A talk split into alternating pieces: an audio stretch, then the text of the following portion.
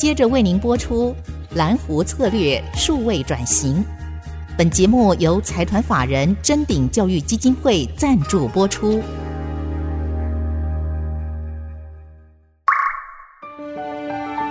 蓝湖策略数位转型，让主持人简真富与您提升决策品质与产业升级，掌握先机。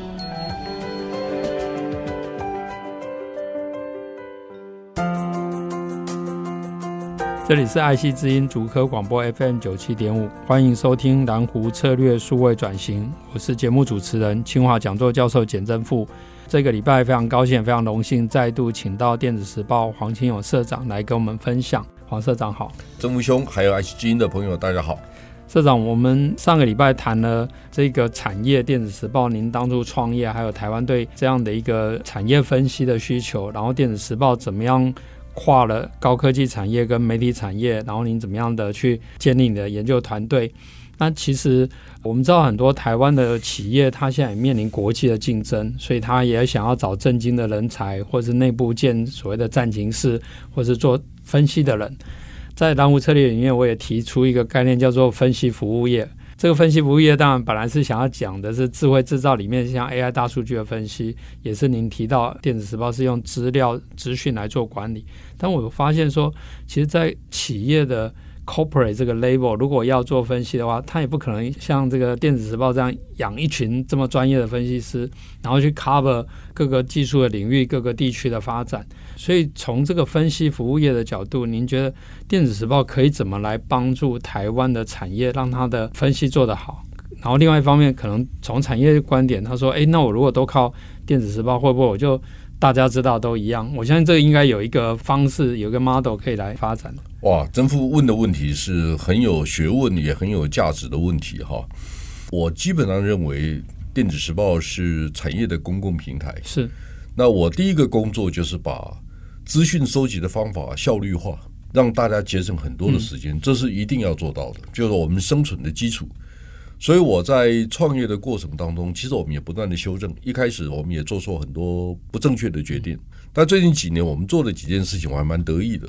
第一个就是说，你如果知道你的核心价值是在资讯的广度、深度同时都具备的时候，你现在要改善的是你的工具跟方法。好，所以呢，我就经常在外面偷看，看谁做的比较好。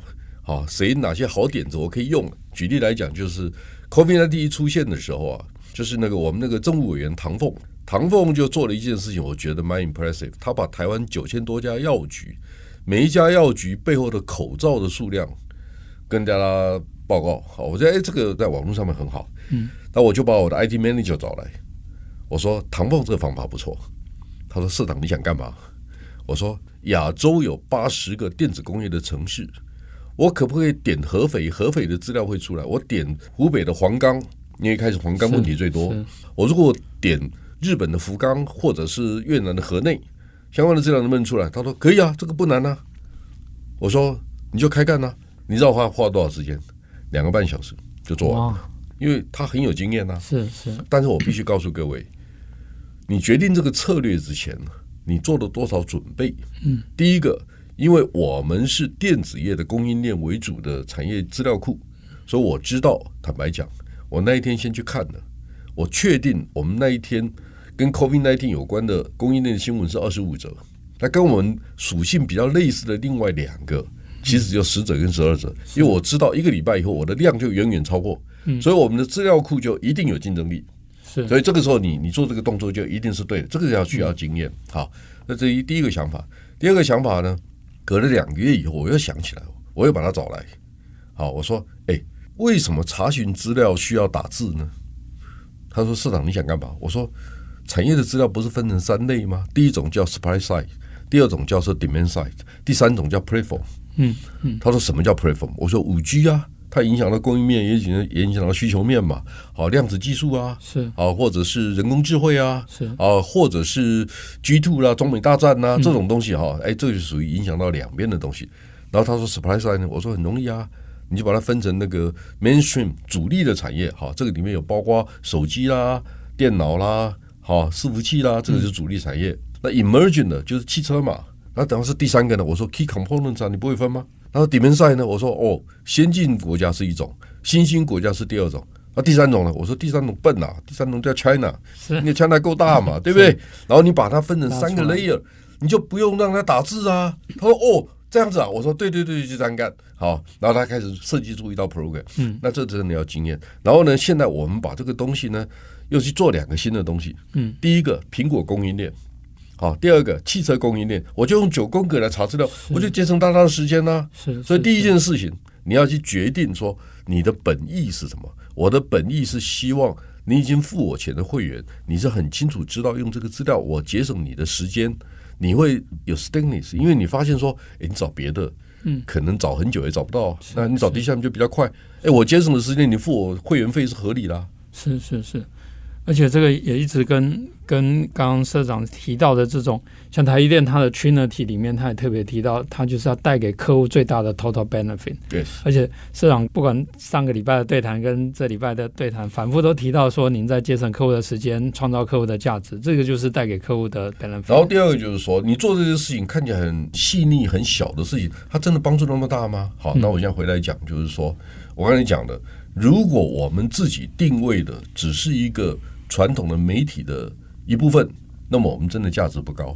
嗯，但如果我能够在跟着产业的变化的过程当中，找到更大的成长动能跟空间，那你会对我另眼相待。是，好，举例来讲，就是说，我们理解过去的供应链叫做线性的供应链。嗯，什么意思呢？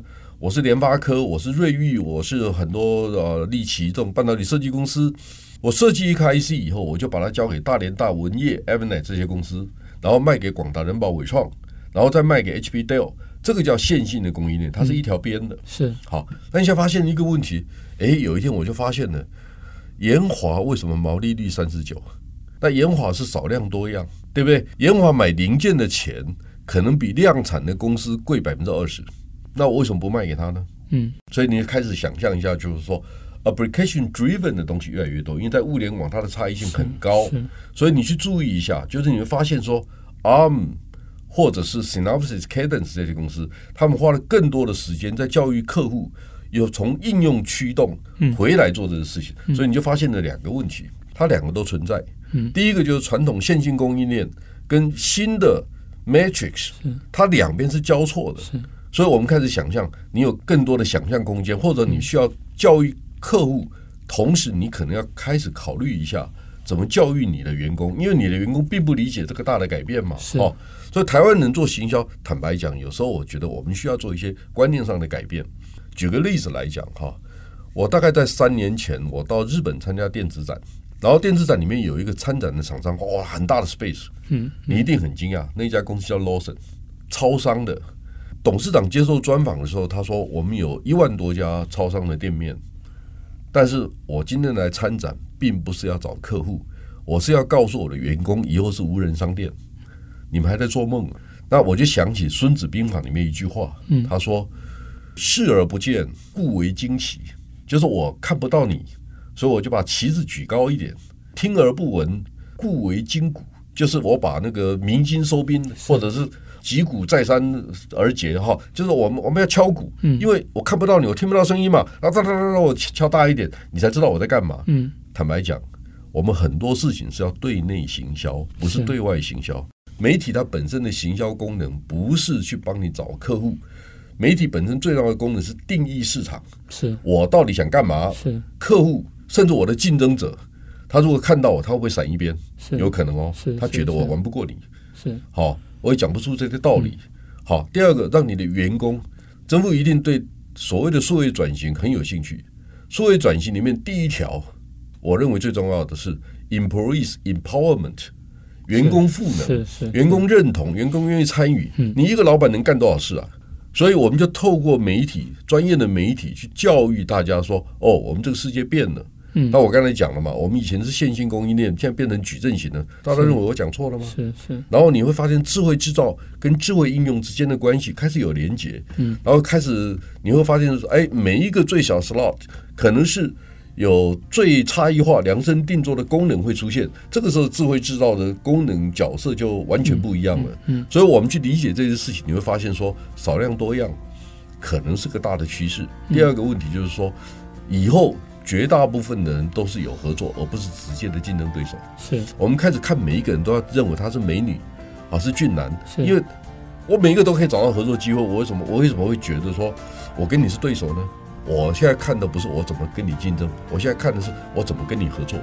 而且那个我喜欢跟你合作，是因为喜欢你，然后你刚好是俊男而已，这因果关系要厘清一下。这是今天最大的赞美。那我们进一段广告，稍后再回来。蓝湖策略数位转型。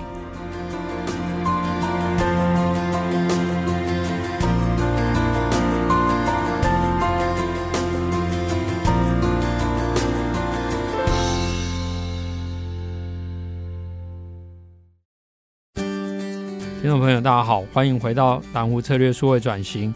我们节目除了在 IC 之音官网可以随选随听以外，也同步在 Apple Podcast、Google Podcast、Spotify、KKBox 上线。欢迎上 Podcast 搜寻南湖策略数位转型，记得按下订阅，才不会错过每一集的节目。我们刚刚也有请教社长，怎么样去做这个产业分析。那我们都知道，Morris 他在提到他的接班人的时候，他用气势为先来当做一个标准。那产业分析这样的一个工作，您觉得怎么样来训练这样的方法？或是说，假设我要让我的学生、我的小孩能够将来过像您这样的生活，我讲的是说，诶，你可以读很多书，然后研究这个工作，这样的一个养成的过程，哪些的方法你觉得应该去训练？第一个，我觉得要先做到的哈，我有一个台积电，我就不要讲哪一位了哈，台积电很好的朋友。那有一天我问他，我说：“你跟 Morris 工作那么多年，你的评价是什么？”他说：“哦，他是一个带着灵魂工作的男子汉。”是哇，这是对一个男人很大的赞美。就是我们做一件事情，我有我的想法，你也许不喜欢我。我没有关系，我认为我是觉得应该这样做，这符合我的道德标准，符合我的专业知识的经验。好，那我现在回来回答您的问题，就是说，其实啊，我一九八五年开始做产业分析的工作，大家一定很惊讶，我前面工作的前面半年开会都没讲过话，你知道为什么？因为我发现我的同事每一个都比我厉害，那你为什么讲话呢？你光听啊，因为你讲不出话来，然后我就开始从 backup。大家谁需要什么资料，我就帮忙整理。一开始很笨，我就把所有的资料分类。比如说，我研究韩国，我就把三星、大宇、现代区隔开来，LG 我把它区隔开。我把韩国政策、总体政策、韩国的半导体、韩国的什么什么，我一个一个分开，我把它分类分得很好。这个事情后来变成电子时报在建立资料库一个很重要的经验跟框架，因为我知道我本身是 heavy user，嗯嗯，我是一个专业的产业分析师，而且做了三十七年。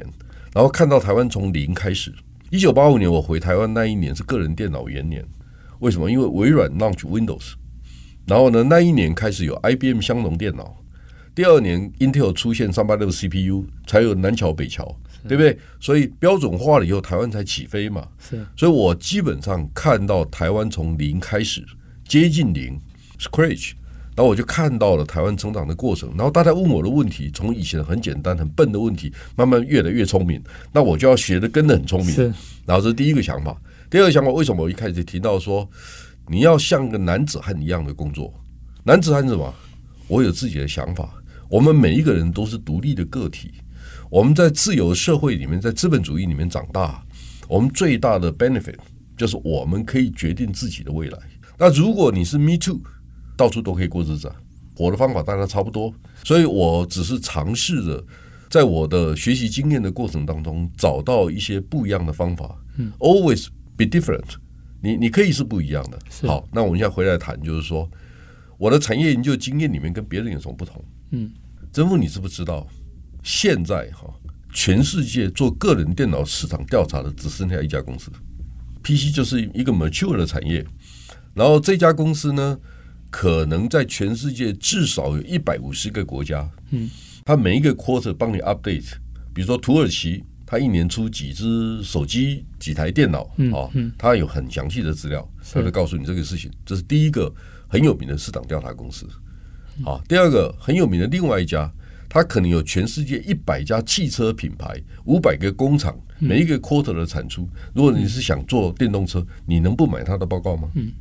如果你是双 A。你可以不买我刚才讲做 PC 市场调查那一家的报告吗？嗯，好。第三种就是有一家公司，它是做什么？做通路的，它可以告诉你，呃，英国的 Medium 或者是土耳其欧洲区的跟亚洲区的，它的手机跟电脑的出货量是多少？嗯，然后这家公司很有名，但我告诉你一件事情，几乎所有市场调查公司我都打过交道，就这一家我没打过交道，因为它完全不靠人。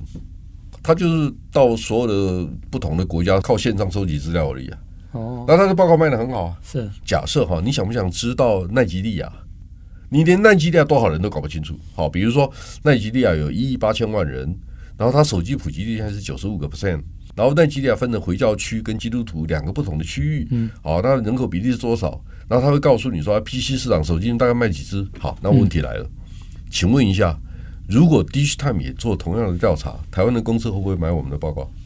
我的研究人员告诉我说：“社长，我们都没有这种资料。”我说：“如果你有这种资料，你会用吗？你敢用吗？”每个都被我愣住了。我说：“No，我们的专长不在这里。我们的专长是什么？我们的专长是把台湾的笔电、伺服器、手机、汽车每一个行业里面的二十种关键零件价格变动起伏跟短缺的状况做出调查。”这个很难吗？不做而已。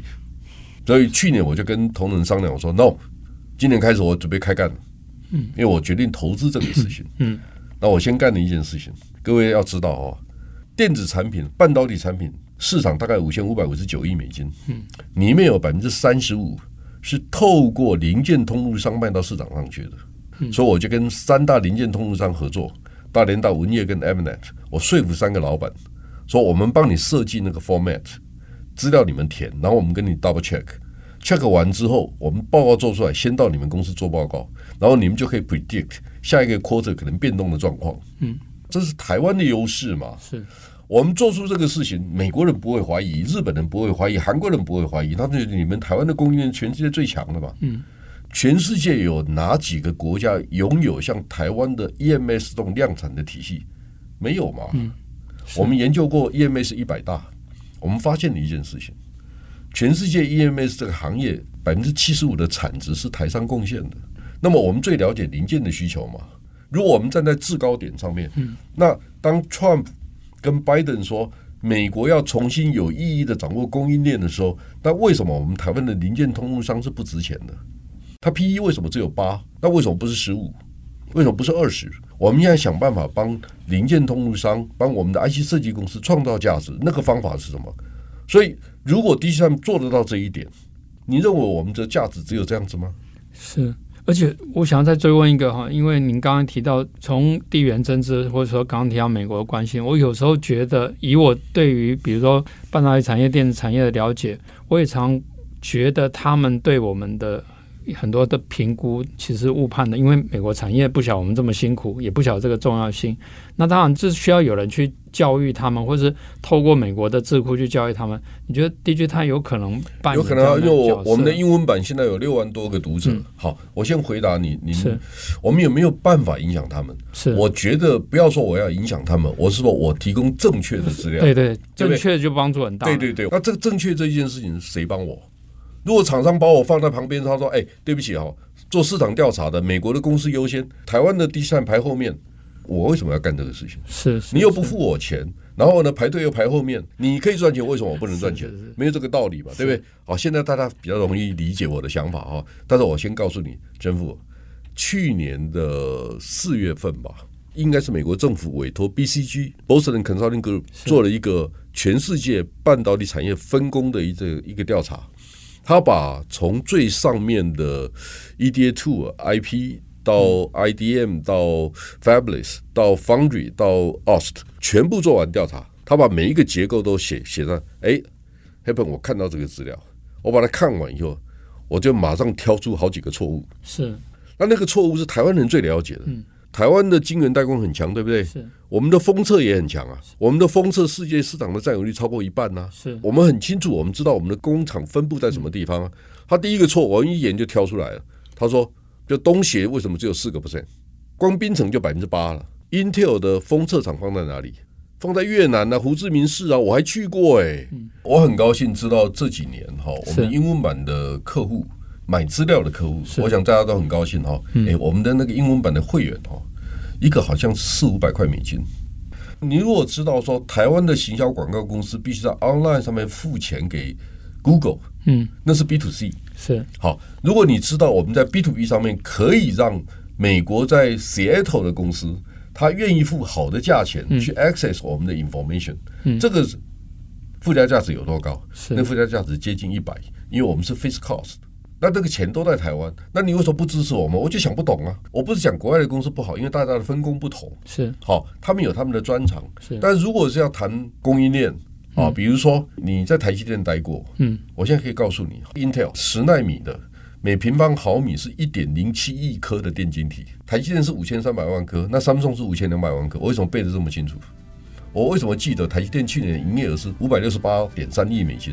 嗯今年前半年它的增长率三十九点六，我都你你作证我都没看资料。是，这两集的节目就到这个地方，谢谢大家的收听，特别是非常感谢电子时报黄前勇社长，从分享电子时报的创业，然后产业分析人才，乃至于电子时报对整个台湾产业链的帮助，甚至对于让国外更正确的来了解台湾各个产业，在半导体产业也好，电子产业也好。在全世界整个分工上面的价值，那我觉得也值得我们台湾的产业自己先来支持，让电子时报更有力量来为台湾发声。那我们再次感谢社长，谢谢。那我们的节目就到这个地方，我们下个礼拜同一时间再会。